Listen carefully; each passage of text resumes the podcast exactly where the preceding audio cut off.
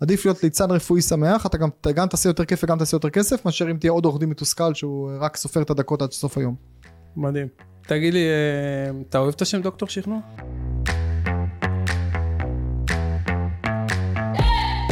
שלום לכם אכברות ואכברים יקרים. איך מרגיש לכם המרוץ בימים אלו?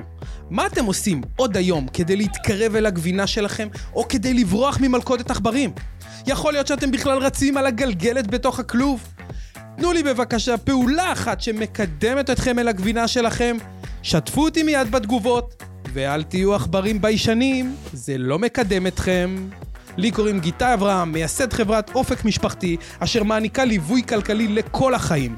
אני מלווה מעל 10,000 אכברות ואכברים בדרך ליציאה ממרוץ האכברים המתיש ואל עבר הגבינה שלהם. הגשמה עצמית, הכנסות פסיביות וחופש בחירה אמיתי. אני מזמין אתכם למסע של למידה, התפתחות ויציאה סופית ממרוץ האכברים. כל הדרך אל הגבינה שלכם. וזכרו תמיד, ניצחון במרוץ מתחיל בצעד אחד קטן, בייבי סטפ. אבל חשוב מאוד שהוא יהיה צעד בכיוון הנכון. בואו נצא לדרך.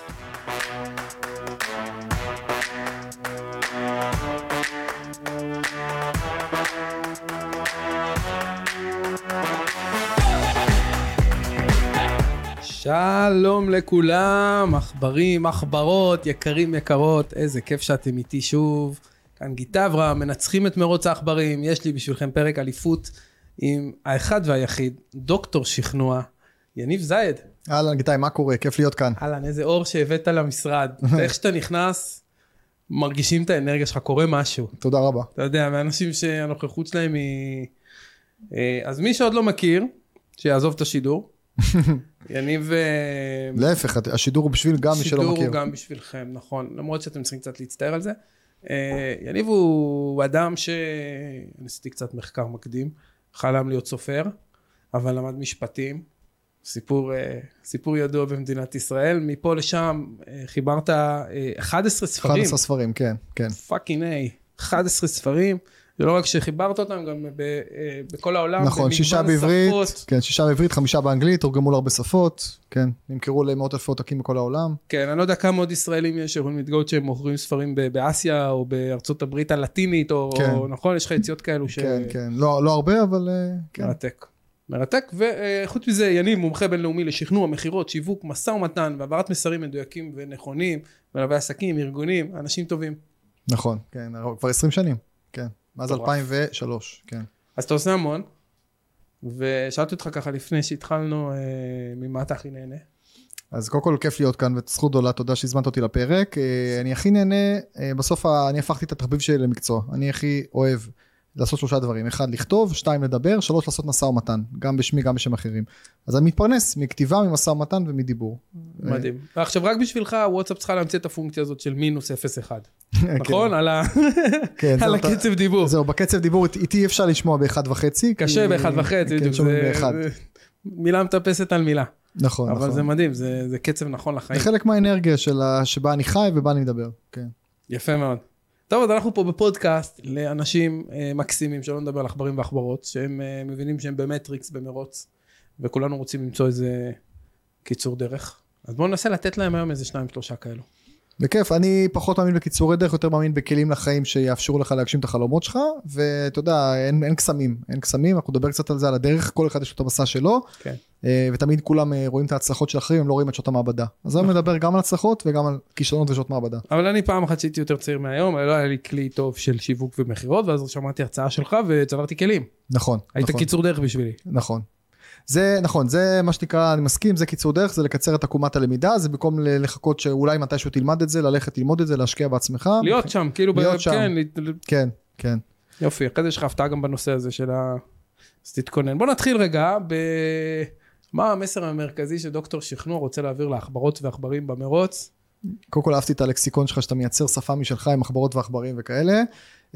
המסר המרכזי זה, תחשבו מה עושה לכם הכי טוב, אתם הכי בתשוקה אליו, ותעבדו בו, או תעסקו בו, כי בסוף קודם כל אין סתירה בין לעשות מה שאוהבים לבין לעשות מזה כסף, ודבר שני, אתם תעשו הכי הרבה כסף מלעשות משהו שאוהבים, ומשהו שאתם מתחברים אליו, בין אם, זה לא משנה מה, אני, אנשים שאתה יודע, החברים הטובים שלי, שהכי הרבה עשו כסף, והכי הצליחו בחיים, זה דווקא בחרו מקצועות קצת הזויים, לפחות לפני 20 שנה, ארכיאולוג, סוחר באי-ביי, אתה יודע, גם אני מה שעשיתי, אתה יודע, להיות מרצה ויועץ לפני 20 שנה, היה מאוד לא מקובל באזור שגרתי, וכולי, זאת אומרת שדווקא עדיף את זה, מאשר להיות עוד עורך דין מתוסכל, עוד רואה חשבון מתוסכל, עדיף להיות ליצן רפואי שמח, אתה גם תעשה יותר כיף וגם תעשה יותר כסף, מאשר אם תהיה עוד עורך דין מתוסכל, שהוא רק סופר את הדקות עד סוף היום. מדהים. תגיד לי, אתה אוהב את השם דוקטור שכנוע? קודם כל אני יצרתי את השם דוקטור שכנוע, אני דווקא היום יותר מחזק את הדוקטור יניב זייד, אגב אני באמת דוקטור, מה שקרה, סיפור נחמד, אני יום אחד ראיתי לפני, כמה שנים לפני שנהייתי דוקטור, שבזמן שהייתי כתבתי דוקטורט, אז ראיתי סרט שנקרא, זה היה באיזה סוף שבוע, יום כיפור או משהו באזור הזה, ראיתי איזה סרט שנקרא, השומרים, השומרים זה כמו סדרת הנוקמים של מרוול, רק לפני זה, זה כזה סדרה של גיבורי על, נכון. והיה שם גיבור שנקרא דוקטור מנהטן, דוקטור מנהטן היה כימאי, והייתה לו את התקלה במעבדה, והוא נהיה גיבור על, ואני רואה את זה, ואז קפץ לי דוקטור פרסואשן, פרסואשן זה שכנוע באנגלית, נדלקתי באותו ערב, קניתי את הדומיין, doctorpersuasion.com, שעד היום זה האתר שלי באנגלית, טוב. ואמרתי, כשאני עוד שנתיים בערך אסיים את הדוקטורט, אני רוצה לצאת החוצה, כבר אז עשיתי ייעוץ, הרצאות, שיווק, שכנוע, הכל, ולמדתי, אני רוצה למתק את עצמי מחדש כדוקטור שכנוע, זה היה לי ככה נורא מדליק, להיות גיבור על כזה, ואז פשוט חיכיתי שנתיים, כי רציתי באמת להיות דוקטור אמיתי, שלא יגידו לך, שאתה דוקטור שקשוקה בטעות. בדיוק, דוקטור שקשוקה הוא לא רופא, הולכים לרופא אחרי שאוכלים אצלו, זה מודל עסקי אחר, אבל באמת רציתי להיות באמת דוקטור, אז חיכיתי, אבל כשהוסמכתי לדוקטורט, אז כבר הכל מוכן, היה אתר מוכן, רק ללחוץ פליי, להוציא אותו לאוויר, היה דף בפייסבוק, היה לוגו, היה קופי רייטינג, היה הכל. זאת אומרת, ברמה שברגע שהוסמכתי רשמית, יצאתי עם הקמפיין של דוקטור שכנוע, כולל קמפיין יחצנות, אגב. אתם קולטים את הדבר הזה, איזה אסטרטגיה והכלה מראש, בן אדם יושב, וגם מה זה עושה לו, אתה יודע, איזה שנה, שנתיים, אתה מתבשל עם ההשקה של עצמך, וזה מדליק אותך, וזה ומציס אותך, ואז שזה יוצא, אתה בטח כאילו אני אגיד בהקשר הזה שמטרות ארוכות טווח זה משהו שנורא נורא כיף לעשות, אני מאוד מאמין גם בתכנון יומי, תכנון שבועי, תכנון חודשי, וגם תכנון שנתי וגם תכנון ארוך שנתי, וכשיש לך איזה חזון ארוך טווח, אז קודם כל אם הלמה נורא ברור לך, אם אתה יודע למה אתה רוצה לעשות את זה, אז אתה תתגבר על כל איך, זה קצת קלישה אבל זה נכון, כן. כלומר כל מיני דברים שיקרו בדרך ובעיות וקורונה ומיתון והפגנות ואלף ואחת סיפורים שיקרו, אתה תדע להתגבר כי אתה רואה את התמונה הסופית או התמונה הבאה, ודבר שני זה נורא מרגש, זה נורא נותן טעם לחיים, אתה יודע, אני לא מסוגל להבין אנשים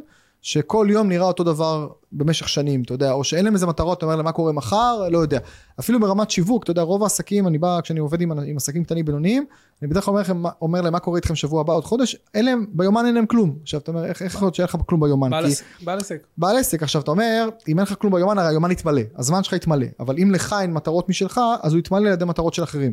זאת אומרת, אם אני בא היום כותב פוסט לדוגמה, אז אני כותב פוסט על הבוקר, הולך לענייני, כעבור כמה שעות מסתכל על התגובות, רואה הרבה תגובות, מגיב וכולי. מה קורה אם אין לי פוסט או אין לי מטרות, אני קמה בוקר, מה אני עושה? מסתכל על אחרים. אז אני מוטט את זה פתאום אני מגיב, נהיה רספונסיבי. מגיב להם, או פתאום אני מגלה שאני בדיוק שעתיים-שלוש כבר קורא חומר של אחרים בלי שקדמתי את עצמי. אז כשיש לך מטרות משלך, זה ממש משאיר טעם לחיות, ואני אומר יותר מזה גם כשהיו משברים כמו הקורונה, או כמו כל מיני משברים, מלחמות, מבצעים, חופשים ארוכים, שאתה ככה, כאילו בדכדוך היומיומי, אם יש לך משהו מול העיניים, אז גם תקופות משבר, או אי-ודאות, עוברות בצורה ביותר קלה. תשמע, זה דברים יפים. אני גם עושה מנטורינג, עושה ייעוצים. מעניין אותי, אם אתה נתקל תיארת אנשים, שאתה מרגיש שהיום יום שלהם נראה סיים, וככה במשך שנים. יוצא לך שמגיעים אליך כאלו אנשים מסוג הזה לליווי, ושאתה מרגיש אין לך לעזור? לא, אז אני בדרך כלל, קודם כל בדרך כלל אנשים כאלה שלא רוצים לשנות, הם לא יגיעו לא אליי, לא אליך, אני מאמין שבדרך כלל כשאנשים מתחילים לרצות לשנות, אז הם נחשפים לעולם הזה שהתפתחות אישית, של עולם תעשיית המומחים, כן. של היועצים למיניהם, כי אם אתה בא, תמיד אני אומר, מי שרוצה להיות בעוד 5 שנים, באותה נקודה שהוא היום, אז שלא יבוא אליי, הוא גם ככה לא בא אליי, אבל מי שרוצה להרוויח יותר אוטוריטה, יותר מיתוג, יותר כוח, יותר קשרים, יותר שוק, יותר לקוחות, אז הוא בהחלט צריך לעשות התפתחות, ואז אתה כבר מתחיל לראות את האנשים האלה. לפעמים אתה רואה אנשים, לדוגמה, שכירים שחולמים לעצמאות, אז הם עושים את זה בקטנה, אתה יודע, באים לאיזה כנס של 6 בבוקר, עושים איזה שיחת טלפון, מבקשים לראות חומרים, רואים איזה כמה יוטיוב, כאילו... קנו מוצר חדירה. או מוצא חדירה, או אפילו לפני, אתה יודע, יש לנו כל כך בחומר חינמי שלי שלך ברשת, שאתה יודע, אפשר לראות היום, יש לי ערוץ יוטיוב עם מעל 2 מיליון צפיות, עם מאות סרטונים. עכשיו אתה יכול היום, שבוע בבית לסגור את עצמך, רק לראות סרטונים שלי, בלי לשלם משקל, ובלי שגם אני אדע על קיומך. זאת אומרת שאתה רואה אנשים שכבר, לאט לאט כבר הרבה זמן, אני גם אתה יודע, אפילו פונים לאנשים, אומרים לי, אני כבר שנים אצלך בתפוצה, ופעם ראשונה שאני מדבר איתם, או פעם ראשונה שהם באים לשלם, או אומרים אנשים, אני כבר 10 שנים רואה סרטונים שלך, או דברים כאלה. למה לא כולם עושים את זה? זה המשפך השיווקי, אתה יודע, בסופו של דבר צריך איזשהו רמת פשוט מסוימת של לקוח, שאתה יודע, אנשים מתעניינים. היום הידע כל כך קיים בכל מקום. כולנו מפיצים אותו, רק אני פה משדר, משלם כדי שישמעו אותי, בסופו של יום, ואתה איתי באותם לופים, ואני... כן, אבל זה חלק מהמודל העסקי, אתה יודע, כדי שאנשים ייחשפו, ואז דרך זה, חלקם יגידו, גיטאי תותח, בואו נלך אליו, ואז ירימו טלפון, ואז יבואו לפגישה, ואז יבואו להמשך, זה חלק מהמודל העסקי. כן, אבל אם תמדוד לזה ROI, אז לא בטוח שאתה יודע לאורך זמן, אני אומר, זה דבר שנקרא, אני קורא לזה שיווק באפלה. מה זה שיווק באפלה? אתה יודע שאתה עושה משהו, אתה כותב פוסט, אתה מעלה פודקאסט, אתה כותב דיבור, אתה אפילו הולך לזה הרצאה מול כמה מאות אנשים, וכאילו לא קורה כלום אחרי זה. ואתה אומר, מה, איזה בסה, סתם עשיתי, סתם זה. אבל מה זה שיווק באפלה? שאתה יושב, כותב איזה פוסט הבית, סליחה, זה בתחתונים, ואתה אומר, 200 משקרו, אבל אף אחד לא קנה. ששמתי לינק לרכישה, אף אחד לא קנה, או אף אחד לא הגיב. אתה מתבאס, אבל אני תמיד אומר, אני מקביל את זה לאולמות, אתה יודע, אני כל החיים שלי מרצה באולמות, ו14 שנה העברתי כנסים בבית ציוני אמריקה, זה נקרא מופע המסרים של דוקטור שכנוע, אפרופו, כמו מופע הנבות של דוקטור קספר, זה להקה שאהבתי שהייתי ילד, בקיצור, אז אני אומר, אני מקביל את זה תמיד לאולמות, אומר, בוא'נה, 200 איש ראו את הפוסט שלך, עכשיו אני מדמיין אולם של 200 איש, בוא'נה, זה המון אנשים, אין סיכוי סטטיסטי שאתה תדבר, תציע משהו ל-200 איש, ולא יצא לך מזה שום דבר בחודשים הקרובים, או בשנה הקרובה, אתה יודע, אולי באותו רגע לא יקרה, אבל... אז אחרי אני אומר שגם אם לכאורה אתה משדר פה או אני ואתה משדרים ומי ישמע אותנו ואולי הפרק הזה בכלל יעלה עוד כמה חודשים, זה לא משנה, זה רץ לאורך זמן. מה גם שבאינטרנט יש דבר שנקרא זנב הארוך, הלונג טייל, שזה אומר שתשים עכשיו פרק באינטרנט, הוא יהיה לנצח. אולי ישמעו אותו ב-2028. בדיוק, אתה תראה יכולת שיבוא לך 100 שנה, 2-3 ופתאום ייחשף לזה, וזה תמיד גם מצחיק אותי שאנשים, נגיד סתם, עכשיו יצאו לעצמאות נגיד, אז הם עכשיו רוצים לשמוע את הסרטונים שלי, או עכשיו רוצים להגדיל את העסק, או עכשיו רוצים לכתוב ספר, אז הם יכולים לראות הרצאות שלי לפני 5-6 שנים, להם זה מידע חדש, אני כבר שכחתי שהייתה את ההרצאה הזאת בכלל, ואז פתאום פונים אליך, ראיתי את זה, מה עושים? כן, תעבור 2 ספרים קדימה, אתה אומר להם. לא, אני מתחיל, אין שום בעיה, בכיף, אני אקבל אותם באהבה בכל מצב, אני רק אומר שזה מצחיק שאני, דברים שכבר שכחתי שעשיתי, הם רק עכשיו נחשפו אליהם. אז בוא ניקח אותך קצת להתחלה. יאללה. איך, מתישהו נפלה לך התובנה שאתה במרוץ עכברים, בדיוק כמוני, אתה יכול לתאר את האירוע, או מה זה אומר בשבילך להיות בתוך המטריקס הזה שאנחנו חיים בו? תראה, קודם כל אני מרגיש שאני יום רעב יותר מתמיד, זאת אומרת, אתה אומר ההתחלה וזה, אז אני מבחינתי כל הזמן מתחיל וכל הזמן ממשיך, אני כל הזמן מגיע לאיזה פיקים ורוצה את הדבר הבא. אבל... אני במרוץ העכברים נחשפתי פעם ראשונה קצת אחרי הצבא, באיזה טיול בסיני, קראתי את אבא עשיר אבא עני, דיבר על עוד ספרים דומים כאלה שדיברו על מרוץ העכברים, והאמת היא שלא הרגשתי שאני שם לגמרי, כי כן תמיד הייתי יצירתי ותמיד הרווחתי יותר מבני גילי, ותמיד גם חשבתי אחרת מבני גילי, זאת אומרת אני דיברת על החזון ארוך טווח, אני תמיד בזמן שעשינו משהו אני כבר חשבתי על הדבר הבא, אני בזמן הצבא כבר חשבתי על הלימודים, וגם התחלתי כבר ללמוד על הדרך כזה קצת פה ושם בסוף הצבא, אני בזמן הלימודים, כבר חשבתי להקים את העסק. אני קמתי אגב את החברה של מימון השכנוע כבר בשנה השלישית הלימודים. בזמן שהיינו בסטאז' כבר חשבתי על הנושא לדוקטורט. זאת אומרת, כל הזמן, בזמן שאנשים מתרכזים, יש לי בוחן בדיני חוזים עוד שבוע, בוא נלמד כל השבוע הזה אליו, ואני כבר עשיתי 1,000,000 דברים אחרים. אז לא תמיד זה יתרגם כל דבר לכסף, אבל תמיד זה יתרגם לתשוקה, ליצירתיות ולראות קדימה. ואני לא הרגשתי שאני בשבלונה. אני גם יצרתי עצמי אורח חיים כזה, אני לא אוהב שגרה כבן אדם, ואני גם לא אוהב לעמוד בפקקים, ואני לא אוהב לעמוד בתורים. זה כאילו שריטה שלי, אף אחד לא אוהב, אבל אני כאילו לא סובל את זה, אני כאילו יכול, לדוגמה אני אוהב כדורגל, אני בדרך כלל יוצא מהאיצטדיון דקה 85-87, כדי לא לעמוד בפקקים של סוף האיצטדיון, זה הורס לי את כל החוויה של המשחק. כן, גם אם מכבי חיפה מפסידה? גם אם אני תיאורטית יכול להפסיד גול ניצחון דקה 94, לפעמים זה לא שווה לי את השעה בתוך החניון, כאילו משהו כזה. אז מה זה אומר? אני יצרתי עצמי אורח חיים די מגיל מאוד צעיר, שהוא בעצם אתה לא עומד בתורים עם כולם, אתה לא עומד בפקקים, ואתה קובע פגישות לא בשעות של כולם, ואתה לא, יש לך איזה עבודה, איזה די ג'אב, שאתה כל יום ב-6-7-8 בפקק, וחוזר חזרה ב-5-6-7, אז אני משתדל לחיות כמה שפחות שגרתי, גם פסיכולוגית לא להרגיש מרוצח בריא, וגם כדי בפועל לייצר לעצמי עוד הזדמנויות עסקיות. אתה עובד קרוב לבית? אז היום אני, קודם כל יש לי מתחלק לשניים, יש לי חול ויש לי ארץ, אז חול זה תמיד בחול, הארץ זה הארץ, עכשיו בארץ מתחלק לליוויים ופגישות ייעוד שהיום היה לי משרד ברחוב המסגר, היה לי משרד מלון השרון בהרצליה, היום בשנתיים האחרונות אני גר בצפון תל אביב, באפקה, בבית פרטי, ויש לי משרד בחוץ ביחידה מאוד כיפי, ושם אני מקבל את הפגישות, להפתעתי לקוחות עפים על זה, גם שיכולים לבוא אליה הביתה, וגם שיש מה שנקרא חנייה בשפע ובחינם מיד הבית, זה כאילו תל אביב או לא תל אביב, אז נורא נחמד. אנחנו גרים נורא קרוב הרי. נכון, נכון. וגם שבאים אליך הביתה זה כבר proof of concept. נכון, נכון. נכון, אז גם באים אליי, וגם, אתה יודע, כתיבה והכל אתה עושה, אני עושה בבית, תמיד עשיתי, ויש את הפעילויות בחברות וארגונים, בין אם זה ליווי של חברות וארגונים, שגם זה חלקם באים אליי, חלקם אני שם, בארגונים גדולים, וכנסים והרצאות שאני בחוץ. אז נגיד חצי שבוע בחוץ, חצי שבוע בבית. ובין כמה אתה היום, יניב? אני 46 היום. אני אהיה באוקטובר, אני נולדתי אגב ב10/10, בשעה 10 הבוקר. אז הרבה נומרולוגים חגגו לי על התאריך הזה. 18/10. 18/10, יפה. אז מה הסמים שאתה לוקח? מה אתה רוצה? כאילו, מה הסוד שלך? תראה את האנרג'ייזר הזה, אתה יושב פה, אתה לא מפסיק... אז אני אגיד לך משהו, אני סחי בלטה, אני אף פעם לא ישנתי, לא סמים ולא סיגריות, אף פעם ברמה שאולי טעמתי סיגריה בצבא 1.5 דקות, כלום, לא יודע איך זה נראה, אני לא שותה אלכוהול בכלל, ואני אוכל הרבה ג'אנק פוד, זה הגילטי פלז'ר שלי, ואני עושה הרבה ספורט. אבל אני סחי בלטה. מה הספורט שלך? בעיקר ריצה והליכה, התחלתי לעשות גם כוח, לפעמים שחייה וכאלה. יפה.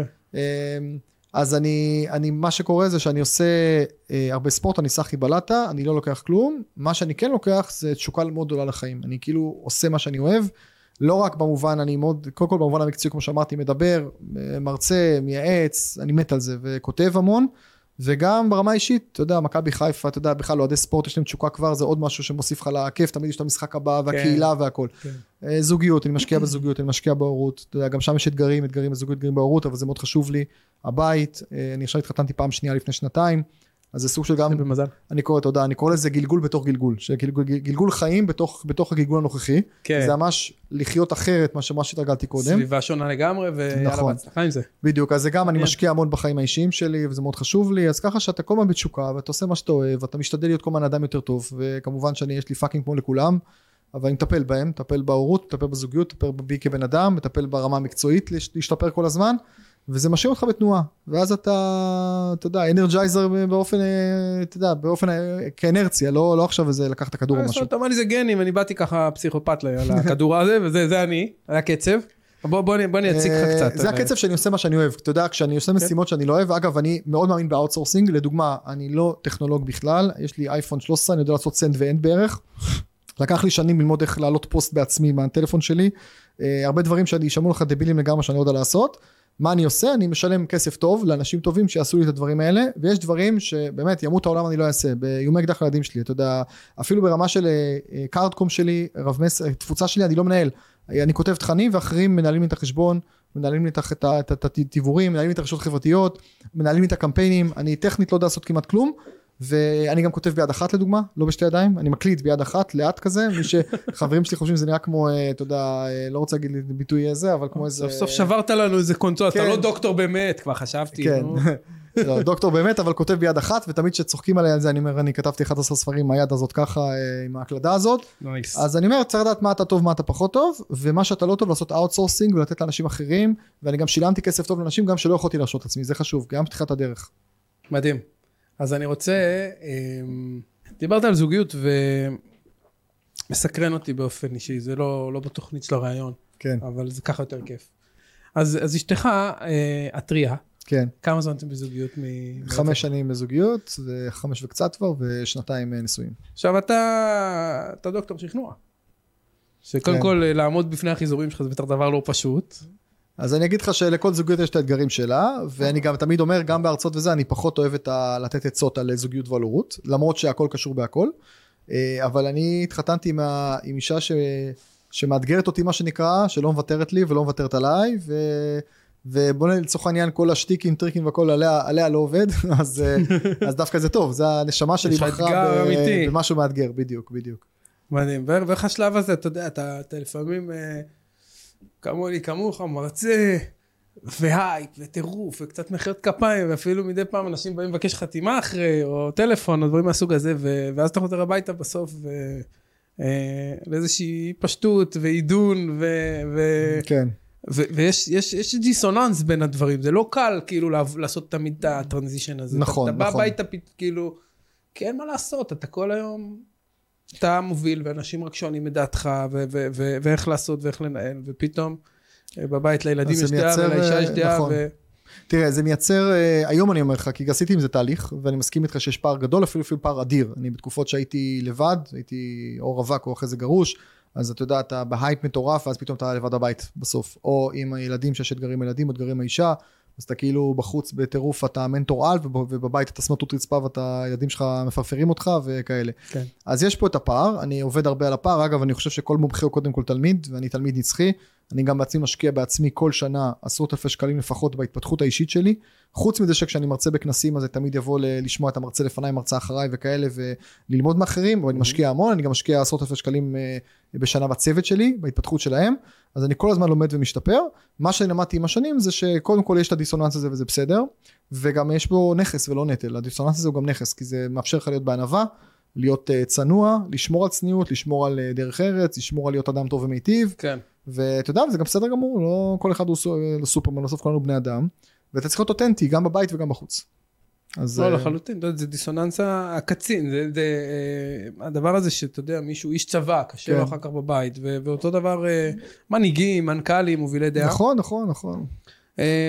פעם יאיר לפיד פעם סיפר עוד לפני שהיה בפוליטיקה, שהוא היה מנחה כל הזמן את טקס יום הזיכרון בכיכר רבין, והוא אמר שהיה טקס קבוע שאשתו לי לפיד הייתה שמה לו את השקית זבל לזרוק, שהוא היה כאילו מגיע מהנחיית טקס יום הזיכרון שודר בטלוויזיה ומגיע בלילה ומחכה לו ליד הדלת שלפני שהוא נכנס רק שירד רגע לפח לזרוק, אז הוא אומר זה שם אותך בפרוציה מוריד לקרקע, תראה לאן הגעת ומה שנקרא ביהדות יש את המזוזה ואת כל הדברים האלה שאתה שנייה רגע עושה איזה איפוס רגע לפני שאתה נכנס הביתה ואתה יודע אתה כאילו נהיה בן אדם יותר רגוע ויותר מאופס. כן, ואשתי לאו דווקא למזוזה, אבל בהחלט שמנו תיבת תלונות דמיונית גדול, תיבת תלונות דמיונית ליד הדלת, שאתה נכנס הביתה, אתה משאיר שם את היום שלך, היה טוב, היה רע, בא לך לקטר, כמה שאתה יכול, אתה משאיר את היום שלך בתיבה, ואל תדאג, הוא יחכה לך שם בבוקר. יש גם שטיחים, היה לנו פעם שטיח כזה של, היום זה שטיח כזה, דעתי כתוב עליו אהבה, אבל יש שטיח של להירגע או רוגע, או דברים כאלה שאיך שאתה נכנס, אתה כבר מקבל איזה מסר, את המסר היומי. כן, גם חכם. אז תגיד, מה זה עבורך להגיע לגבינה? מה זה הגבינה הנחשפת בשביל דוקטור יניב זהב? יפה, אז אני חושב, תראה, קודם כל זה לכל אחד מאוד שונה. במובן הכלכלי, אני דווקא לא מדבר על כסף, על מספרים מדויקים, אני אומר חופש כלכלי. מבחינתי חופש כלכלי זה שתוכל לעשות מה שאתה רוצה, בלי להסתכל כל הזמן בחשבון הבנק. שאם עכשיו לדוגמה, יש מונדיאל, ואתה רוצה לנסוע למונדיאל, אני אומר את זה כאוהב כדורגל, אתה נוסע למונדיאל, תלך לדוגמה עכשיו קלאסית, מכבי חיפה היום, יש משחק חשוב, הפודקאסט מצולם, אנחנו נשמע אותו כמה חודשים אחרי זה נדע מה קרה, במוקדמות ליגת האלופות, ומכבי אני שרוף כמה ידוע לך, וצרוף, אז עכשיו יש משחק מאוד חשוב, ואני כבר אמרתי לילדים, גם שנה שעברה וגם השנה, שבולים לשלב הבתים של ליגת האלופות, נוסעים למשחק בחול, עכשיו יש, אין, זה לא משנה, כאילו, אתה אומר, חופש כלכלי זה לדעת, שיש לך את הספרים, שאם אתה עכשיו צריך להוציא ברגע, הוצאה של 10,000 שקלים, על לנסוע למשחק יקר, בחול כמה ימים, עם הילדים, אתה עושה את זה. זה חופש כלכלי, אז זאת אומרת, זה לא משנה, לאחד יספיק לו לא יודע, מכה 100,000 שקלים בבנק, ואחד צריך מיליונים בבנק, ואחד צריך נכסים בשווי עשרות מיליונים, ואחד צריך שלא רק דירה משלו, והוא מסודר לכל החיים. כל אחד יש לו את הדברים שלו. אז זה חופש כלכלי, זה מונע מהצרכים שלך, מהתועלות שלך, ולפי זה אתה גוזר מה אתה רוצה. אז זה דוגמה לחופש כלכלי, איך אני, מבחינתי זה לחיות טוב. מה זה ברמה האישית? ברמה האישית זה שיש לך למה לבוא הביתה, ולמי לבוא הביתה, ברמת הבריאות, אם אני רוצה רגע שאיפות ארוכות טווח, שכל דבר שאתה רוצה לעשות אין לך מגבלות בריאותיות, אני רוצה להגיע בריא לחתונה של הנכדים שלי, אוקיי, לא של הילדים שלי, של הנכדים שלי, זאת אומרת, יש לי איזה אג'נדה לחיות בריא עד גיל 100, אם תרצה נפתח את זה טיפה, אבל בגדול ככה הכיוון, לא שאני עכשיו איזה פריק של איזה תזונה או כושר וכאלה, ואני אומר, אבל אתה עובד בזה. אני עובד בלעשות, כן, לעשות ספורט, לאכול, אני דווקא אמרתי, החריגה היחידה שלי זה לפעמים באוכל, שאני אוכל הרבה ג'אנק, אבל אני גם מזה קצת הפחדתי, אבל לעשות ספורט, לאהוב מה שאתה עושה, להיות בקשרים עם אנשים, לעבוד על עצמך, להתפתח כל הזמן, ומה שנקרא זה מעריך חיים. כן. אז אני רוצה להיות בריא, אני רוצה, זה מבחינתי הצלחה, בריאות, קשר טוב עם הילדים, קשר טוב עם האישה, קשר טוב עם המשפחה, וחופש כלכלי, שאני אוכל לעשות מה שאני רוצה, בלי כל הזמן להסתכל ימינה שמאלה. מהמם, משתתף מאוד. וגם לא להיות, אני חושב עוד דבר חשוב, לא להיות בהשוואתיות. זה משהו שאני גם עובד עליו מאוד חזק בשנים האחרונות. יש הבדל בין לקנא במישהו אחר, לבין לקבל השראה מישהו אחר. וזה הבדל לפעמים דק, כי אנשים לפעמים נקנאים בהצלחה של מישהו אחר, אבל כשאתה מקנא מישהו אחר, אתה גם עושה לו הפרעות שליליות אנרגטיות, מה שנקרא, וגם אתה פוגע בעצמך, ואתה גם לא מחזק את עצמך, אתה רק חושב על מישהו אחר. וכשאתה לוקח את זה השראה, אז אתה בונה את עצמך. אז אני אומר, אני היום נמצא במקום שלא בהשוואתיות, לא ברמה האישית עם אף אחד, ולא ברמה המקצועית, אני מסתכל מה המטרות שלי, מה החלומות שלי, ורץ קדימה. אוקיי. אוקיי, וקרה לך שהזיזו לך את הגבינה? בחיים או בעסק, ובצורה משמעותית שהיית צריך ממש לחשב מסלול מחדש? ברור, קודם כל יש אירועים חיצוניים, אתה יודע, היה קורונה, אני כבר 20 שנה עצמאי, בסדר? אז אני בוגר של איזה 4 מלחמות בערך, אתה יודע, מבצעים שתמיד באים ברגע לא נכון, שיש לך איזה כנס וסדנאות ופגישות וכאלה, ואז 2 מלחמה או איזה מבצע, צוק איתן, נדבי זעם, עמוד ענן, כל הזה. אני גם בוגר של עוד, זה קצת קשה לזה, הסארס ב-2004, כי אני עובד גם במזרח והכל, אז היו מגפות ומשברים גם בחול שהשפיעו עליי, הסאפריים בארצות הברית, כאילו בפעילות שלי, ובואו ניקח רגע דוגמה את הקורונה, הקורונה הזיזה לכולנו את הגבינה, זה גם דוגמה יחסית טריה, שבבת אחת, אתה מנהל עסק ופתאום נסגר העולם, העולם היה סגור הרבה זמן, נסגר הרצאות, נסגרו, כנסים נסגרו, חנויות הספרים נסגרו, אז איך אתה יוצא מזה? קודם כל עם הרבה חוסן מנטלי והרבה הבנה של כולם אותה צרה, בוא נראה איך יוצאים מזה ולמנף כל משבר להזדמנות. דבר שני, בנייה נכונה של עסק זה שאתה לא שם את כל הביצים בסל אחד אלא בהרבה סלים, ואז אתה ביצים בהרבה סלים, ואז יש לך ריבוי מקורות הכנסה מה שנקרא, וריבוי ערוצי שיווק וריבוי פלטפורמות הפצה, ואתה לא בנוי רק הדבר אחד. אז אם עכשיו הרצאות פרונטליות נסגרו, עשיתי התאמה מחדש, והייתי מהראשונים שעשו את זה בישראל, זום, בוא נרצה בזום, עוד לפני שכבר בתחילת הסגר הראשון, כבר התחלתי להעביר הרצאות בזום, בתשלום מלא אגב, לא הסכמתי לעשות הנחות קורונה, כי אמרתי, אם אני אותו בן אדם, והחברה שמזמינה אותו חברה, והאנשים אותם אנשים, והתוכן אותו תוכן, הדבר הכי שונה זה הפלטפורמה, אז מה הבעיה? יותר מזה, אפילו לא מוצאים כסף על אולם ואוכל וכאלה, מבחינת החברה. אז זה התאמה, עוד דוגמה, חנויות הספרים היו סגורות, חיזקתי, עשיתי קמפיין דיגיטל של למכור את הספרים כאיבוק, כדיגיטליים וכשמה, ולא פרונטלי, כי לא מודפסים, כי החנויות היו סגורות. אז הנה דוגמה למשבר, שתופס את כולנו, מן הסתם משפיע על כולנו גם עליי, ואתה נדרש לעשות התאמות, גם עם חוסן מנטלי, וגם להיות יצירתי ולחשוב על פתרונות. אבל חד משמעית, מזיזים את הגבינה כל הזמן, מזיזים לנו את הגבינה ברמה, אתה יודע, גם חופש גדול או חגים, זה מבחינתי מזיזים את הגבינה. קורונה, מבצעים, פיגועים, בחירות, מזיז את הגבינה, משבר עולמי, מזיז את הגבינה, מגפות וכו'. וגם ברמה אישית, אתה יודע, אתה עובר דברים, אני גרשתי, זה גם משבר שמזיז את הגבינה, אתה יודע, משברים עם הילדים, משברים עם האישה, הכל, מעבר מגורים, אפילו בדבר הקטן הזה. עכשיו, אני חושב שמה שמודד אנשים מוצלחים מול כאלה שפחות, זה שאנשים שמוצלחים, הם מתמודדים יותר טוב עם זה שמזיזים את הגבינה, ובסוף אתה רואה לפעמים אנשים שעברו איזה משבר אישי, נגיד, לא יודע, פרידה, גירושין, מעבר דירה, חופש גדול בחול, משהו כזה, ואז הם נעלמים לך לכמה חודשים, כי מה זה לך, על השוק שלהם נעלמים, או מפסיקים לכתוב, או נעלמים מהרשתות חברתיות, מפסיקים לכתוב דיבורים, לא עונים לאף אחד, ואז פתאום אחרי כמה חודשים, פתאום אתה שומע, מקבל איזה דיבור או איזה הודעה, אתם בטח שואלים את עצמכם לאן נעלמתי. אז כאילו תמיד אני אומר, אח שלי, לא שואלים את עצמנו, פשוט עברנו למתחרים. כאילו, אף אחד לא מחכה לך. ופה נמדד, האם אתה עובר משהו וממשיך למרות זאת, או שאתה נופל ולא קם. יפה. יפה, ובזה יש לך יתרון יחסי, אתה באמת אסטרטג שכל הזמן מסתכל על זה 2 צעדים קדימה, מה הצעד הבא? יש עוד ספר ב... יש תמיד, אני מייצר תוכן כל הזמן, אז תמיד יהיו עוד ספרים ועוד רעיונות, כרגע אני עסוק בלשווק את הספרים הקיימים שלי ולמכור אותם לכמה שתר מדינות, תראה, בחזון שלי ארוך הדבר, קודם כל אני עושה את זה גם עבור לקוחות שלי, חשוב להגיד, זאת אומרת גם עבור עסקים וחברות שמתייעצים איתי וגם אנשים פרטיים, שסופרים שרוצים לקדם את הספרים שלהם, או לכתוב ספר ואחרי זה לשווק אותו בארץ ובחול. מרצים שרוצים לקדם הרצאות ואחרי זה לשווק אותם בארץ ובחול. עסקים שרוצים להקים עסק או להרחיב אותו, או לפתוח שוק, אז לכולם יש לי את אותה ראייה אסטרטגית. זה, נגיד, נקרא לזה המתנה שלי או השליחות שלי. בשבילי אני רוצה מודל שבו אני, נקרא לזה one man show, עם איזה עזרה מאוד גדולה טכנית, גם היום יש לי צוות חזק וטוב, יש לי סוכני ספרים, סוכני מרצים, חברות הפקה שאני עובד איתן, זאת אומרת, לגדול, גם בארץ וגם בחול. כן. למכור את הספרים עוד הרבה יותר מדינות, להרצות כמה שיותר, זאת אומרת, אני באמת נהנה מה שאני עושה, אז אני רוצה לעשות אותו דבר יותר גדול בשנים הקרובות, וכמותג, להיות מותג בינלאומי חזק מאוד, אם ניקח רגע את הישראלים המצליחים בעולם, כל אחד בתחומו, ולא משנה, כל אחד יתרונות חסרונות, אבל ליאור סורשה, דן אריאלי, יובל נח הררי, אז זה המודל שלי, בתחום שלי. זה המודל שלי להיות מהישראלים המצליחים בעולם. כבר היום, מבחינת מספרים של ספרים, אני מהמצליחים בעולם. המטרה גם להיות את המותג הזה שמוכר מאוד, לפחות בחלק מהעולם, ומוכר, כמובן מוכר מאוד בישראל. מקסים. אז הבמה הבאה זה מדיסון סקוואר גארדן או משהו כזה? זה כן, אז זהו. אז אני הגשמתי, אני בניו יורק יצא לי כבר לרצות מול 3,000 איש, ואני הגשמתי חלום בישראל שהופעתי בהיכל מנורה מבטחים מול 3,000 איש. זה היה אני וניר דודבני עשינו דיבייט של שכנוע מחירות מעדיף. אגב, אפשר למצוא את זה ביוטיוב, אחלה סרטון. תעשו גוגל או יוטיוב שכנוע מחירות מעדיף, תראו אותנו, זה היה כי אהב ננחה. וזה היה בהופעה, זה היה מופע חימום של ג'ורדן בלפורט, הזה מוול סטריט, כשהוא הופיע בישראל, עכשיו 2016 או 2015. אז זה דוגמה, היה חלום ילדות שלי להופיע בהיכל נוקיה, היכל מנורה מבטחים והגשמתי אותו, אז כל הזמן להגשים לעצמי חלומות. מהמם, אז אם כבר חלומות, מה מבחינתך ההצלחה הגדולה ביותר עד היום? שלי? במרוץ שלך, כן. יש כמה תחנות. קודם כל הצערה, אני אשמע קלישאתי, הצלחה הגדולה זה, אתה יודע, הילדים והבריאות והחיים האישיים, אתה יודע, בסוף אני חושב שזאת הצלחה הגדולה. מבחינה מקצועית יש כמה תחנות. הספר הראשון שלי לדבר לפני קהל, שעד היום נמכר בחנויות, יצא ב-2004, הייתי בן 27, אז היה איזה פיק אחד שהגעתי אליו שהייתה הצלחה, זה היה חלום שלי לכתוב ספר המון שנים.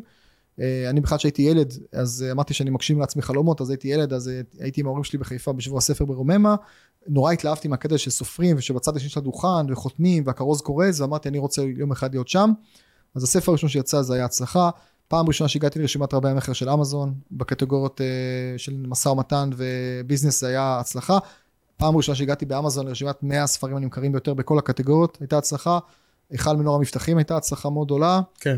מחרתי השנה, אפרופו השנה, יש לי הצלחה מקצועית אולי הכי גדולה, הספר החדש שלי באנגלית, Sales Bible, תנ"ך המכירות, כתבתי אותו ישר באנגלית, ומחרתי אותו השנה, גם לארצות הברית, גם לסין וגם לרוסיה, את הזכויות, זאת אומרת, וואו. 3 מעצמות שונות, המעצמות הגדולות בעולם, שמאוד שונות אחת מהשנייה, מבחינת המנטליות, קנו את הזכויות, עכשיו גם מחרתי לווייטנאם ולעוד כמה מדינות בדרך, אבל כל הוצאה גם תעשה את ההתאמות שלה לאותה מדינה, אבל זה שכתבתי ספר ש3 מעצמות מאוד שונות רוצות אותו, זה היה מבחינתי הישג מקצועי מאוד גדול.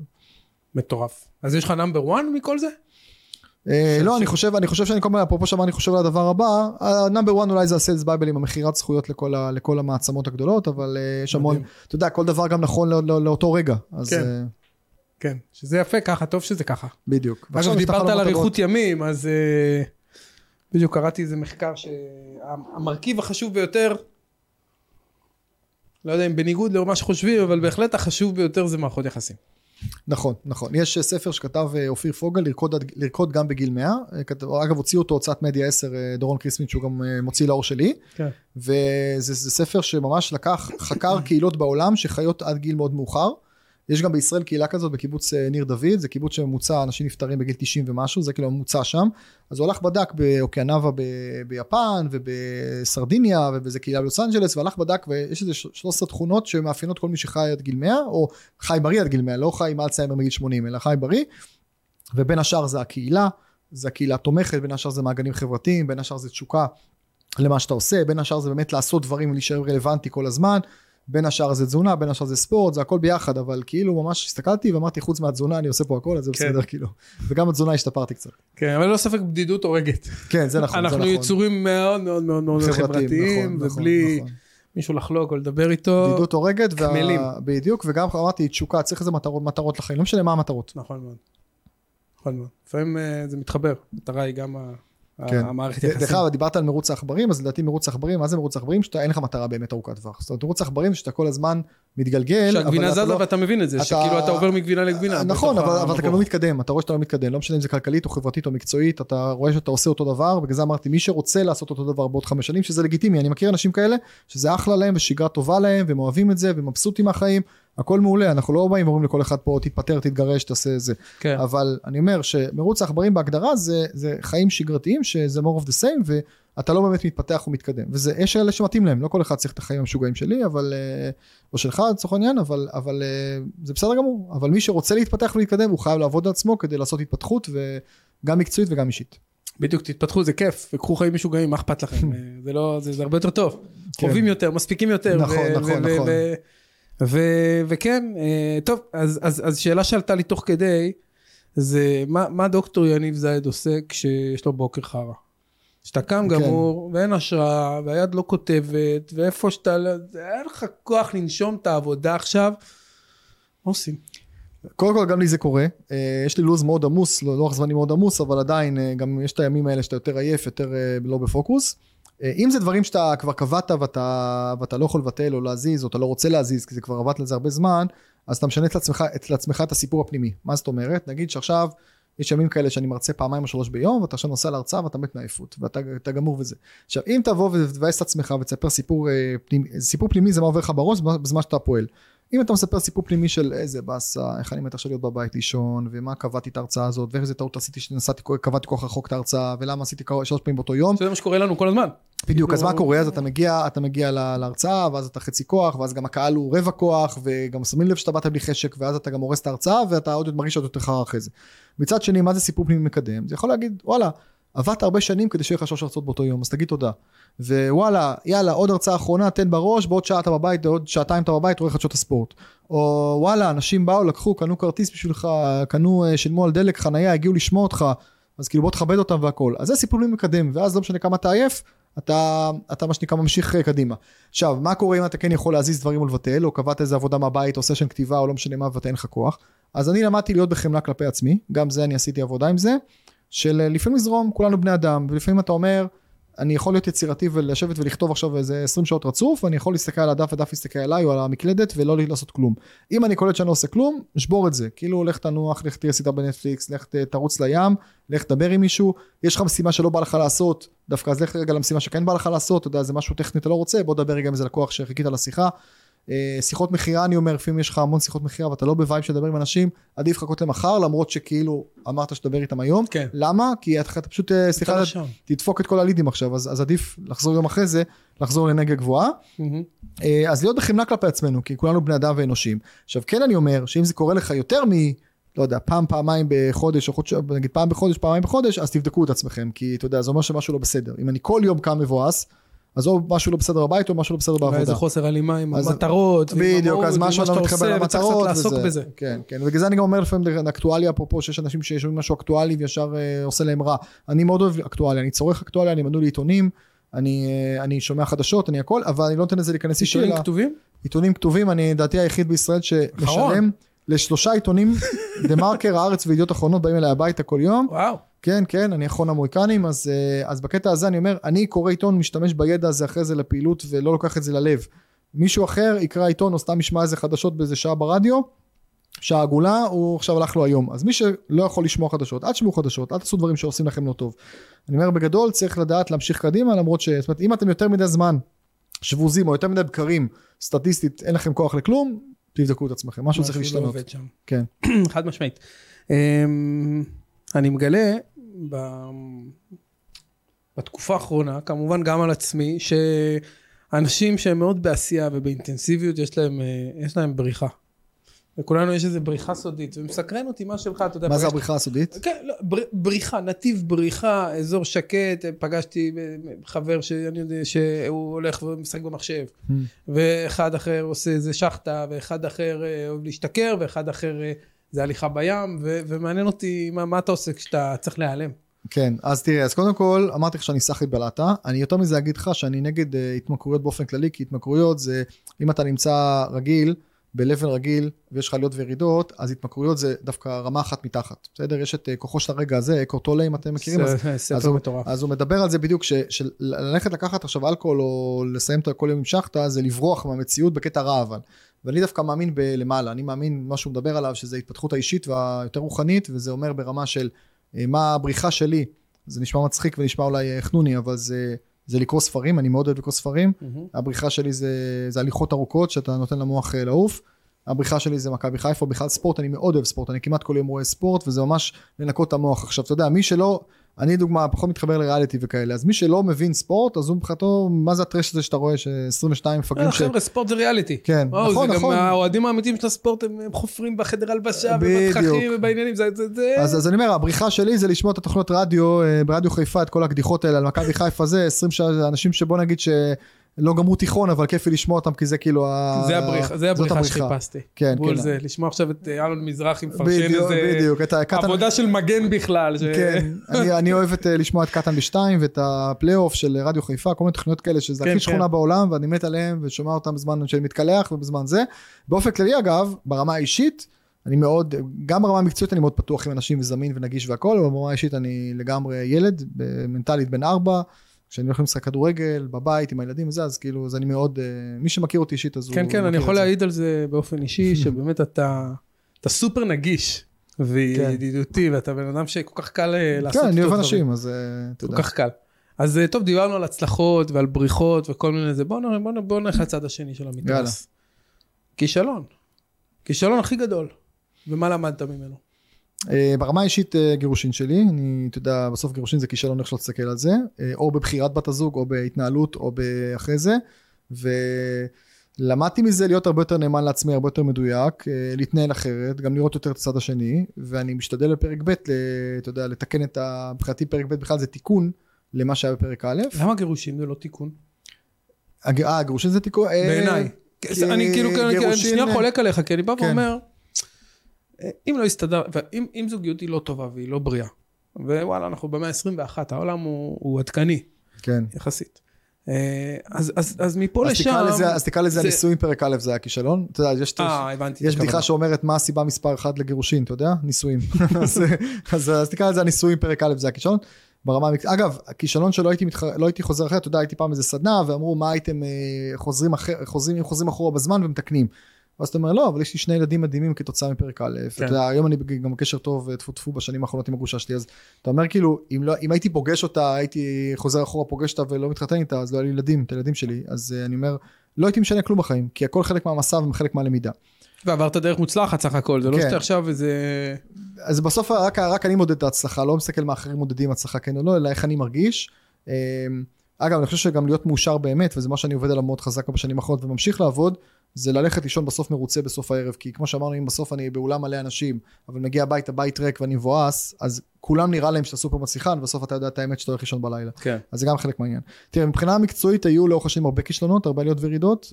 אני תמיד אמרתי, אנשים רואים את ההצלחה, הם לא רואים את שעות המעבדה. שעות המעבדה כוללות הרבה מאוד לא, הרבה לשמוע לא. אני חושב שאני שמעתי לא מיותר מרוב האנשים בעולם, כי אני פשוט מנסה הרבה יותר דברים מרוב האנשים, וכל איש מחירות וכל יזם שומע הרבה יותר לא מאשר כן. אתה יודע, בסוף רואים את המשקיע שהשקיע בך, רואים את ההוצאה שכן רצה את הספר שלך, רואים את מי שכן בא לאירוע, לא רואים שעל כל 100 איש הגיעו להרצאה, יש עוד 2,000 שנחשפו, ועוד 100,000 שנחשפו למודעות. אתה יודע, אתה פונה, אתה קובל, לא, לא, לא, לא, כשאתה לא פונה, אז הכן בא פשוט בקלות, והוא בא פצצה, ואז אתה אומר, מה? כן, יכול להיות, לפעמים דווקא אתה משחרר קצת, הרבה פעמים שאתה כאילו, כן, אתה משחרר, אז פתאום זה מחפש אותך ומוצא. זה גם משהו שאני עובד עליו, כי זה חיבור גם רוחני כזה חזק, שזה בקטע הזה של איך לעבוד פחות ולקבל יותר, לא רק במובן הפיננסי, גם במובן של ההתנהלות, של לשחרר, של לא לשדר לחץ על לקוחות, לא להיות בלחץ וכאלה. כן.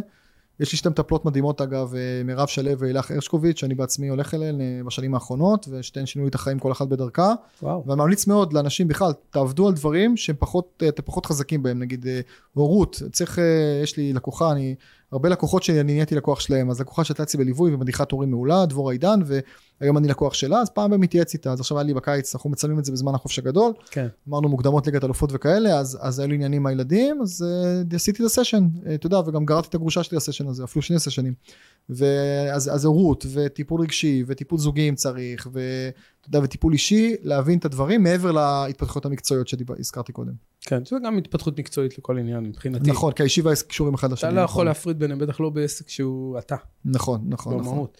תגיד, משהו שלא שיתפת, או שלא כולם יודעים עליך, ובא לך לחלוק? משהו שלא כולם יודעים, דיברתי על התפתחות שלי, עניינים זוגיות והורות וזה יש לי כמו לכולם, ימים פחות טובים יש לי כמו לכולם, ילד בן 4 כבר אמרתי, מכבי חיפה אמרתי. תחביב? מיוחד? תחביבים. נוסף? נוסף, אני מאוד אוהב לקרוא, אני מאוד אוהב סרטים, גם מאוד אוהב קולנוע, אני עדיין, אפרופו זה כמו שאני הראשון שעדיין מנוי על עיתונים מודפסים, אז גם אני עדיין הולך לקולנוע, לפעמים אני בקולנוע סרטים שאני היחיד בעולם עם פופקורן וקולה, אני אוהב את כל הז'אנר, את כל החבילה, אני מאוד אוהב את זה, אז סרטים, הופעות אני מאוד אוהב, משחקים אני מאוד אוהב, גם בארץ גם בחול, אני בכלל מאוד אוהב לנסוע לחול, יש לי המון נסיעות עבודה, אבל גם משלב בהם גם תמיד כיף, וגם הרבה חופשות. איזה כיף זה לנסוע לארצות בחול, זה פשוט... זה כיף, זה כיף, לספרים בחול. דרך ואתה זה... זה פתח לי עולם, כי יש מקומות שלא הייתי מגיע עם דרך הספרים וההרצאות, מדינות שאני חושב עליהן עכשיו, לא יודע, סתם שוודיה, דרום אפריקה, וייטנאם, טיואן, כל מיני מקומות שלא הייתי מגיע, אם לא היה לי ספר או הרצאה שם או דברים כאלה. אז זה פותח עולם, והעולם הוא ענק, וישראל קטנה. אז כל פעם שאני חוזר מחול, הרי יש נתב"ג בנוי ככה, וזה קטע שיווקי גם, שכשאתה חוזר אתה רואה את הדיוטי פרי, נכון? כי אתה רואה את כל אלה שבדרך לטיסה. כן. ואז למה עשו את זה? כי בין השאר, העולים והיורדים. כבר תתחיל לדמיין את הנסיעה הבאה שלך, כבר מה שנקרא, תהיה לקוח חוזר. אז אני כל פעם שאני חוזר מחול... זה נורא מדכא לראות את כל אלה שרק עכשיו נוסעים. אז אני אתייחס את זה כמו השראה, אני מסתכל את זה כמו השראה. אתה אומר לפעם הבאה. מתי הנסיעה הבאה שלי, כן. נייס, אהבתי את זה. אז דיברת סרטים, ספרים, סרט או ספר שהפך את המוח לאחרונה? יש הרבה, יש הרבה. יש קודם כל סרטים, אני מאוד אוהב את כל סוגי הז'אנרים, אני ראיתי לטוב, אנחנו לא יודע מתי זה פרק ישודר, אבל הסרט ישראלי המזח על מלחמת יום כיפור, אני מאוד אוהב היסטוריה והיסטוריה של מלחמות בפרט, סרט מדהים, סרט ישראלי, אני גם... סרט חדש, עכשיו ראיתי בקולנוע, אינדיאנה ג'ונס החדש, אני פריק שלו מאז שהייתי ילד, אז סרט מעולה, הפתיע אותי לטובה, אתה יודע, אמרתי נלך, כי זה עוד סרט אינדיאנה ג'ונס, אבל באמת סרט אולי הכי טוב מה5, כן, לדעתי החדש, אז אני ממליץ, כן. מבחינת ספרים, אני אוהב המון ספרי יזמות, ספרים מקצועיים, יש לי הרבה קולגות עם ספרים מעולים, אתה גם מכיר, רן שטרן, עופר מלמד, לוטן סגל, יהודה מסינגר, הרבה חבר'ה, איתן עזריה, אחלה ספרים, אז אני ממליץ מאוד, באמת, יש שם, אני חושב שהרבה מאוד סופרים ישראלים מעולים, שאני מאוד ממליץ על הספרים שלהם, לפני שבורחים לחול, בואו תראו גם חבר'ה ישראלים. לגמרי, ישראלים בכלל טובים מאוד מאוד בלעברת הרבה דברים מדהימים שקורים בחול, נכון. ולהנגיש את זה בצורה, ואין מה לעשות, אני יכול לשמוע המון הרצאות באנגלית, אבל ברגע שפתאום איזה מישהו ביוטיוב צועק לי את זה בשפת האם שלי, נכון. הסימון נופל יותר מהר, הוא נופל אחרת, יותר קל לי לשחזר את זה ולזכור את זה. למרות שיש יתרון גם לשמוע לפעמים דברים מחול, גם כי אתה מקבל פרספקטיבה קצת אחרת, וגם בגלל שאם אתה מביא את הדברים אל הארץ, אז אתה כאילו, אני קורא לזה להגיע מהעתיד. זאת אומרת, אני רוצה לפעמים שאתה מגיע לכנסים, בעיקר ארצות הברית, ואז אתה שומע כל מיני דברים שם, אתה אומר, בוא, אין את זה עוד בארץ, ואז איזה שיטת שיווק, איזה משהו. חצי שנה אחרי כבר... ואז בדיוק, ואז עוד שנה כבר הרבה עשו את זה, ועוד 5 שנים כולם עשו את זה, אז בוא תגיע עכשיו לארץ ותעשה את זה, אתה כאילו הגעת מעתיד, כי אתה הגעת ממקום שכבר רואה את זה, למקום שעדיין לא קיים, אז... אדיר. זה יתרון גדול. אז תן לי את מודל ההשראה שלך לניצחון במרוץ. מודל ההשראה. קודם כל לאזן בין האישי והעסקי, אני מאוד מאמין באיזון פני קריירה, זאת אומרת רק לעבוד, גם אם אתה מגיע להישגים, בסוף אתה צריך שיהיה לך למה לחזור הביתה, כמו שאמרתי ולמי לחזור הביתה, אז מודל ההצלחה שלי זה מטרות ארוכות טווח, לעשות חלומות ולהגשים אותם אחד אחרי השני, לשמור על בריאות ואיזון תוך כדי. יש לך מישהו כזה אבל? אישיות? מודל? אישיות שהוא השראה, מנטור בעולם, בארץ, שאתה אומר בוא נע... תראה, בלי בושה אתה אומר לי כאילו אני מקשיב לו. יש פוליטיקאים גם בישראל גם בחול שמבחינתי השראה לדרך ארוכת טווח שהם עשו, ואגב משני צידי הקשת הפוליטית, כי מבחינתי, אני אגיד לך ככה, כל אדם שמתחזק קריירה של 40-50 שנה, או אפילו 30-40 שנה, אני מחזיק ממנו, אני סתם לך דוגמה, עכשיו הייתי בהופעה של אביב גפן ושלום חנוך בקיץ, ואתה אומר פתאום את שניהם, אתה אומר אביב גפן, שר שירים, כל הקהל מדקלים, יש שם אנשים בגילי 15 ואנשים בני 50-60, ואתה אומר זה מדהים, כי באמת וואלה, כשהייתי בתיכון, אני גדלתי עליו, אז הוא גם היה ילד, כן, אבל גדלתי עליו, ואתה אומר בוא נע, בן אדם תחזק קריירה כבר 30-40 שנה, אתה יודע, ואז מגיע שלום חנוך, ושלום חנוך אתה אומר בוא נע, גם כן, אני זוכר בצבא, הוציא אלבום, ואני תחנתי את האלבום, פתאום אתה אומר בן אדם, הוא בן 76 היום, ואומנם לא אנרגיות של פעם, אבל אתה אומר, זה מדהים איך בן אדם עדיין רלוונטי, עדיין מופיע מול אלפי אנשים, אז אני אומר, כל אדם שמחזיק עשרות שנים, בין אם זה הפוליטיקה, בין אם זה בספורט, ספורטאים, אני, אתה יודע, מסי, רונלדו, לברון ג'יימס, כאלה, אתה אומר, בוא נה, ברמות הגבוהות ביותר כל כך הרבה שנים, אתה יודע, ערן זהבי, כן, אז... אתה אומר, לא רק להחזיק קריירה, להחזיק קריירה בפיק פרפורמנס. בדיוק, אז אני גם מאוד אוהב לקרוא ספרים. כולם מחזיקים קריירה 40 שנה, באיזושהי דרך. כן, לא, אז החוכמה היא בדיוק, נסחת את זה יפה, זה לא 40 שנה, נעלמת, חזרת, כאילו פתאום קם אחרי 10 שנים, מוצאת עוד אלבום. להיות ברמות הגבוהות ביותר כל הזמן, להיות על הגלגל, פוליטיקאי שכל הזמן רלוונטי. בין אם הוא פה קואליציה, אופוזיציה, בסדר?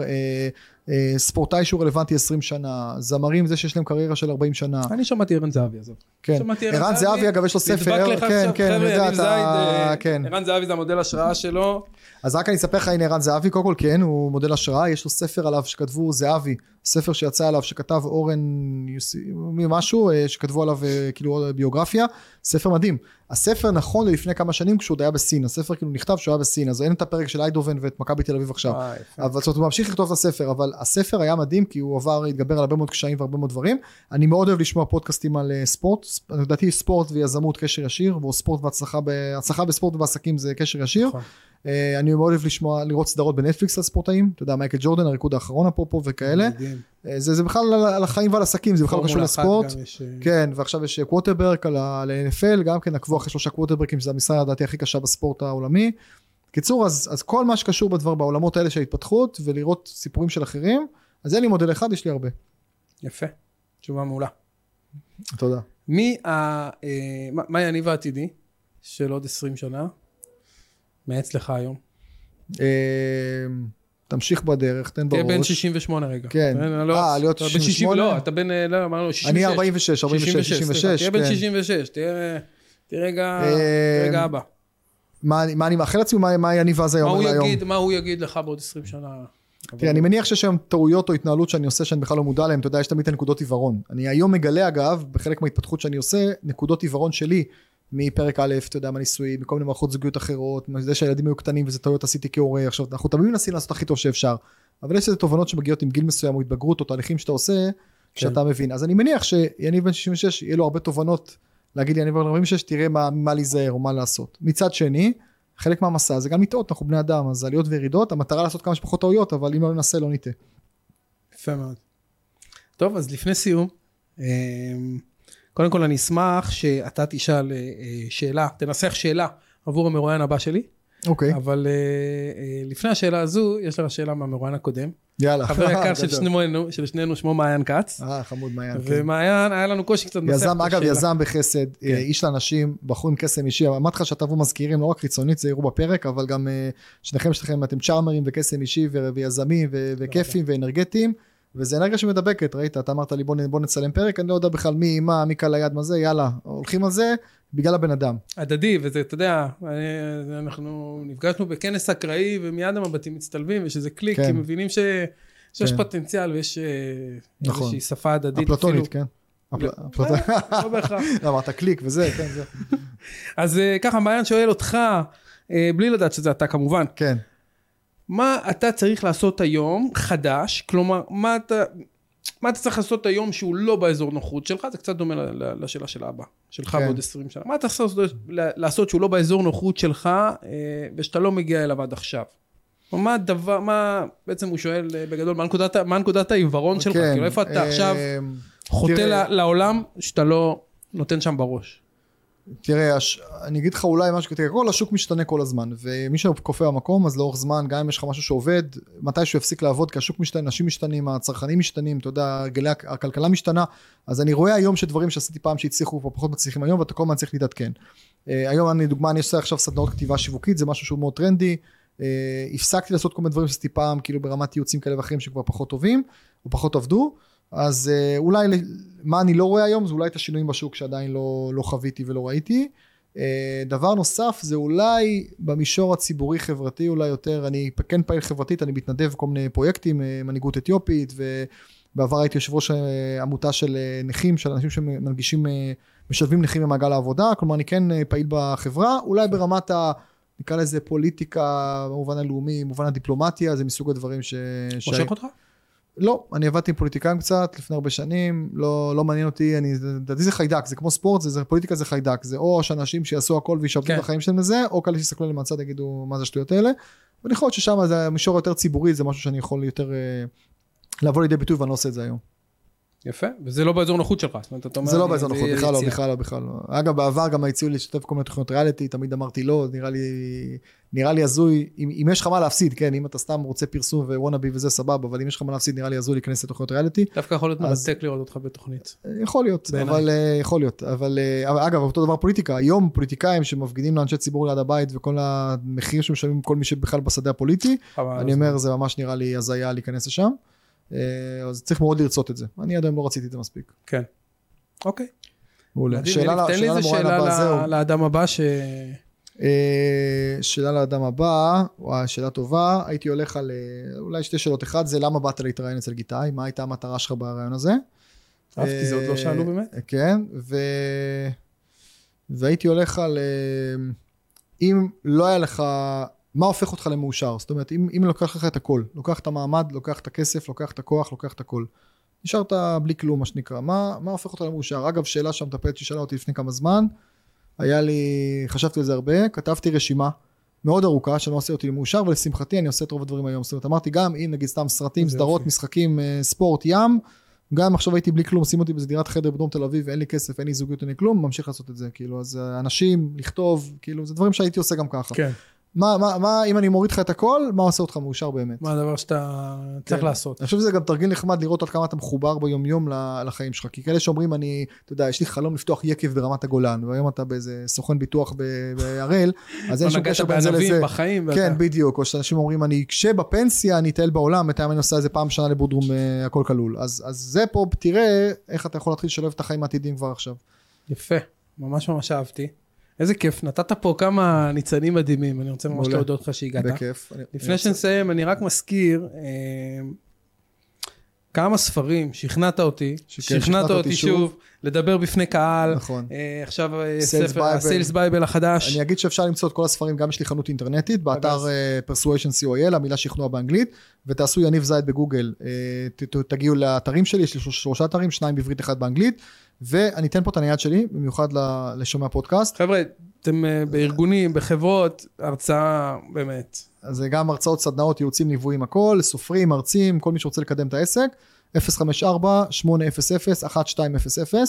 אני גם לדעתי הסופר היחיד בעולם שכותב את הנייד שלו, תתך הספר עכשיו זה, שבעמוד האחורי של הספר יש את הנייד, אז אני חוזר, 054-800-1200, זה הנייד. אנחנו נשים אותי אפילו בתיאור של הפרק. נשימו בתיאור. ועוד פעם אני גם נמצא בכל הפלטפורמות, אז אם תעשו יניב זייד, YANIV ZAID, ביוטיוב, לינקדין, טלגרם, פייסבוק, טיק טוק, אינסטגרם, הכל, מה שאתם רוצים, אז תמצאו אותי שם. אני מפרסם המון מידע מעולה, באמת עסקים, יזמים, מנהלים, עצמאים, כולם יכולים למצוא שם מקום, כן. אז מזמין את כולם לפנות אליי, ובכיף, באהבה, כל שאלה שיש אגב, על מה שדיברנו פה, מי שרוצה להתייעץ איתי, תתקשרו חופשי, תשלחו וואטסאפ, אני כמו שאתה יודע, מאוד זמין מאוד זה, אז בכיף. ממש ככה, אז תודה, הבאת מלא מלא מלא אור ואנרגיה טובה לאולפנים. לאולפנים, כן. סחטן. תודה רבה, תודה לווידו שמארחים אותנו. כן, כיף בווידו. תודה לגולן המקסים, שאתה להפקה ודניאל העורך. אוהב את כולכם, עכברים ועכברות, תמשיכו במרוץ, תתמידו, תהיו עקביים וחזקים. אנחנו פה נתראה בפרק הבא. צ'או. ביי חברים, תודה.